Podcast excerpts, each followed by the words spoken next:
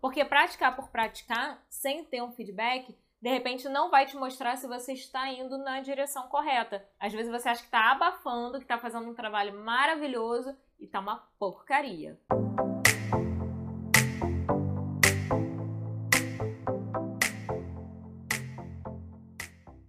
Olá, tradutores! Tudo bem com vocês?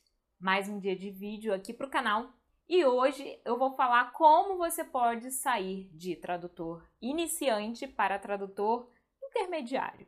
Eu sei que vocês gostam de uma receitinha de bolo, um passo a passo, né? Então, por isso que eu tô gravando esse vídeo. Então, vamos de alerta. Alerta de trago verdades. O conteúdo desse vídeo pode não ser o que você quer ouvir, mas é a verdade e é o que você precisa ouvir. Aqui no Tradutor Iniciante é assim, né? Já teve gente que falou, ah, Laila, puxa, mas você me desanimou. Gente, sinto muito, mas aqui eu falo a verdade. O que é bom eu falo que é bom e o que não é tão agradável assim eu também falo. Afinal, vocês precisam conhecer os dois lados da moeda. Então tá preparado? O primeiro ponto para você deixar de ser um tradutor iniciante e passar a ser um tradutor intermediário é estudo. Não tem para onde correr, eu sempre vou bater nessa mesma tecla. Tem que estudar para ser tradutor. Você quer ser um tradutor profissional, você tem que estudar para ser profissional. Tá? E estudar, que eu falo estudar tudo. Pode ser uma faculdade, pode ser um curso livre, pode ser uma pós-graduação, pode ser pesquisas na internet, pode ser, enfim, leitura de livros. Estudar, gente, estudar, buscar conhecimento. Tá? Você tem sempre que procurar aprender mais. Mais técnica, mais português, né? Língua portuguesa é extremamente importante. A galera foca muito na língua estrangeira e esquece de estudar português. Não, tem que estudar português também. Então, tudo, tudo que envolve o, ali a sua prática da tradução, você precisa estudar. Segundo ponto para você deixar de ser um tradutor iniciante e ir para o intermediário, vamos colocar assim. Prática. Você precisa praticar. E de preferência que a sua prática tenha um feedback com alguém mais experiente. Se você não tem alguém mais experiente para te orientar, um professor de um curso que você esteja fazendo, um mentor, enfim, que você então tenha um colega, de repente iniciante também, de repente colega de turma de algum curso que você fez ou que você está fazendo, e aí vocês trocam trabalho. Você traduz, ele revisa e te dá o feedback, e ao contrário também, né? Ele traduz e você revisa e você dá feedback para eles. E esse passo da prática nos, acaba nos remetendo ao passo 1, um, né? Que é estudar. Porque quando você está praticando, você também está estudando. Né? Principalmente quando você tem esse feedback de volta. Porque praticar por praticar, sem ter um feedback, de repente não vai te mostrar se você está indo na direção correta. Às vezes você acha que está abafando, que está fazendo um trabalho maravilhoso e está uma porcaria. E eu não estou falando isso para te desmerecer, não. Eu estou falando isso por experiência própria. Né? Eu comecei assim, eu comecei a querer praticar a legendagem sozinha, achei que estava abafando. Quando eu fui mostrar uma, um trabalho que eu tinha feito assim, por conta própria, só para praticar, para minha professora, ela falou assim: olha, isso aqui tá errado, isso aqui tá errado, isso aqui tá errado. Tinha um monte de coisa errada. E eu assim, caramba, eu crente que tava assim, tipo, perfeito, né? E não tava. Então, o feedback é muito importante. Prática com feedback. Lembra disso, tá? Terceiro ponto para você passar de iniciante a intermediário é o tempo.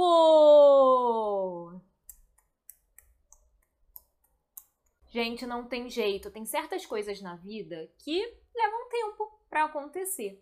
Né? Por mais que você estude, por mais que você pratique, por mais que você receba feedback, você vai precisar de tempo, né?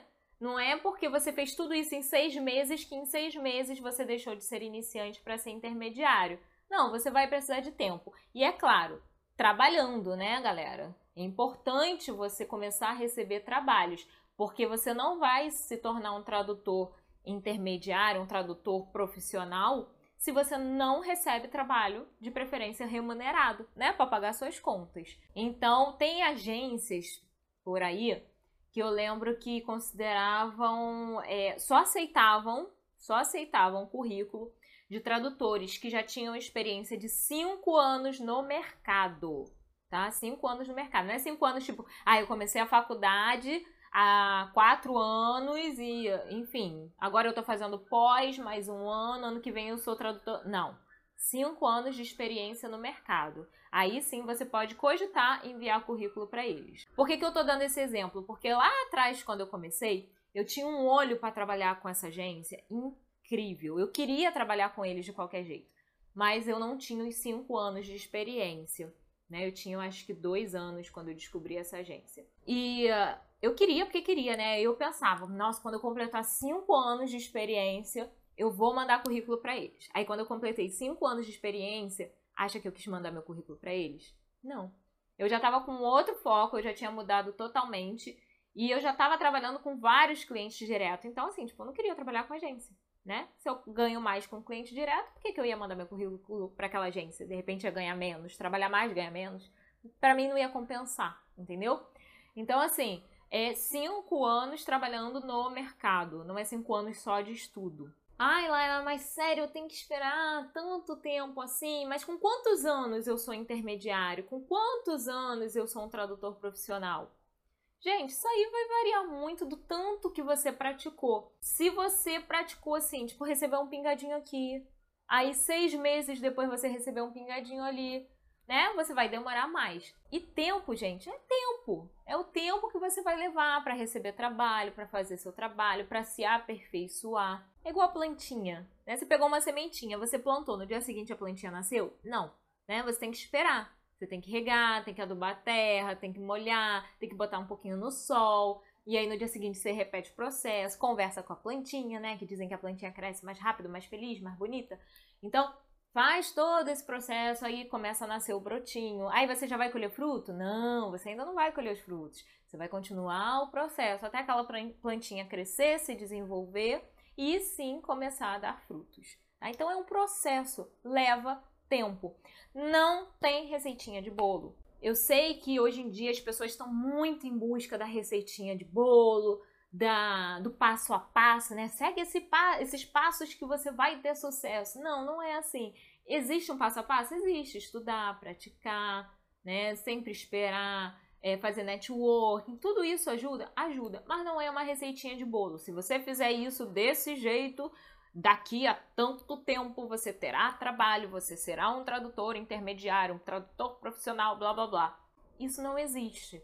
Para cada um pode levar um tempo, dependendo da área da tradução que você escolha, de repente pode demorar mais, pode demorar menos. Dependendo do quanto você esteja dedicado, dependendo do quanto você se esforce, tudo é uma variável. Isso aqui não é, não é exatas, né? Tipo, 2 mais 2 é igual a 4. Nem sempre é, né? Às vezes 2 mais 2 é igual a 3. Então, gente, brincadeiras à parte. Eu quero finalizar esse vídeo com uma reflexão para você. Não sei se você conhece o bambu chinês. O bambu chinês é uma planta que quando você planta ela, a semente, ela leva 5 anos para aparecer, para ela brotar da terra. Sabe por quê? Porque essa planta primeiro ela cresce para baixo da terra, ela cresce só a parte das raízes tanto verticalmente quanto horizontalmente. Né? Então, ela começa a fincar suas raízes para depois, depois de cinco anos que ela está crescendo na parte de baixo da terra, para ela começar a brotar e crescer. Quando ela começa a sair da terra, porque as raízes já estão bem grandes, bem fortes, e ela começa a crescer, crescer, crescer, e essa planta, ela chega a medir até aproximadamente 25 metros de altura. Imagina como a base dessa planta precisa ser forte. E aí, às vezes, a gente começa a pensar assim, né? A gente quer ser tradutor e a gente começa a pensar assim: caramba, mas eu tô estudando, eu tô trabalhando, eu tô fazendo networking, eu tô isso, eu tô aquilo, e eu faço tudo que a Laila fala e eu não tô conseguindo trabalho. E aí você pensa em desistir. É, não, isso não é para mim, isso não vai dar certo. Será que isso tudo, toda essa tua preparação não está sendo para firmar suas raízes, para você ter raízes robustas? E quando chegar o primeiro trabalho, você vai deslanchar, vai crescer, tipo 25 metros. Cara, tem noção? 25 metros. Então ela precisa ter uma base muito forte. Então trabalhe bem a sua base para depois você poder deslanchar. Lembra disso. Certas coisas na vida precisam de tempo para acontecer. Não queira, pum, né? Ah, é, falei ontem, vou querer ser tradutor. Aí hoje eu acordo, abro os olhos, pum, sou tradutora, vou, meu e-mail tá lotado, tô cheia de trabalho. Não é assim que as coisas funcionam. Eu poderia até chegar aqui e falar assim, olha, de 0 a 3 anos você é um tradutor iniciante. Aí de 4 a 7 anos você é um tradutor intermediário. De 7 a a partir de 7 anos você é um tradutor profissional. Gente, não, esquece isso. Não é assim, tá? Infelizmente eu não tenho uma receitinha de bolo para passar para vocês. Mas se você seguir pelo menos esses três passos aí, tiver paciência, tudo direitinho, eu sei que você chega lá. E ainda vou contar um segredo para vocês, hein? Tem gente que com às vezes um ano trabalhando como tradutor tem uma vivência muito maior do que de quem está há 10 anos no mercado, assim, ó, meio capenga, que não quer aprender coisas novas, que não quer usar a tecnologia a seu favor, que fica assim de, ah, não vou fazer curso, não vou fazer isso, não vou fazer aquilo, porque já está trabalhando há sei lá quantos anos. Então se dedica, porque de repente você com um ano vai ter muito mais carga, vai ter muito mais nome, vai ter muito mais autoridade do que aquela pessoa que está no mercado há trocentos anos. Por isso que eu estou falando, não tem receita de bolo. Tem a sua dedicação, tem o seu esforço. Então, junto os três passos que eu te dei nesse vídeo, com foco, com propósito, com dedicação, que eu tenho certeza que você vai ter sucesso. Gostou do vídeo? Será que te deu uma animada? Esse vídeo é para te dar uma animada, mas tem que botar em prática, tá? Porque se você não botar em prática, não resolve nada não. Todas as dicas que eu dou aqui, se você botar em prática, eu tenho certeza que vão surtir efeito. Mas se você não, não botar em prática, aí né, não rola. Né? E não vai dar certo, não vai. Tem que ter a sua parte também na história. Se você gostou, já deixa o joinha. Compartilha esse vídeo com seus amigos. De repente você conhece alguém aí que está lutando para começar, que está lutando para entrar no mercado e de repente esse vídeo vai ajudar essa pessoa, eu tenho certeza que vai.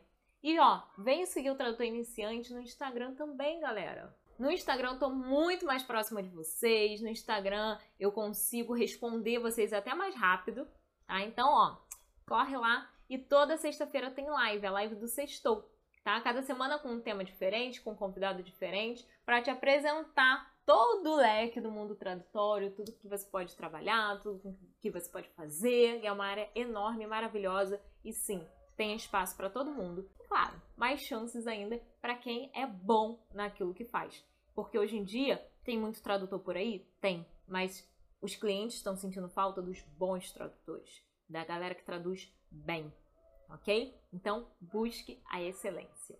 Esse é o meu recado para você hoje. Um grande beijo Sucesso e até o próximo vídeo. Tchau, tchau!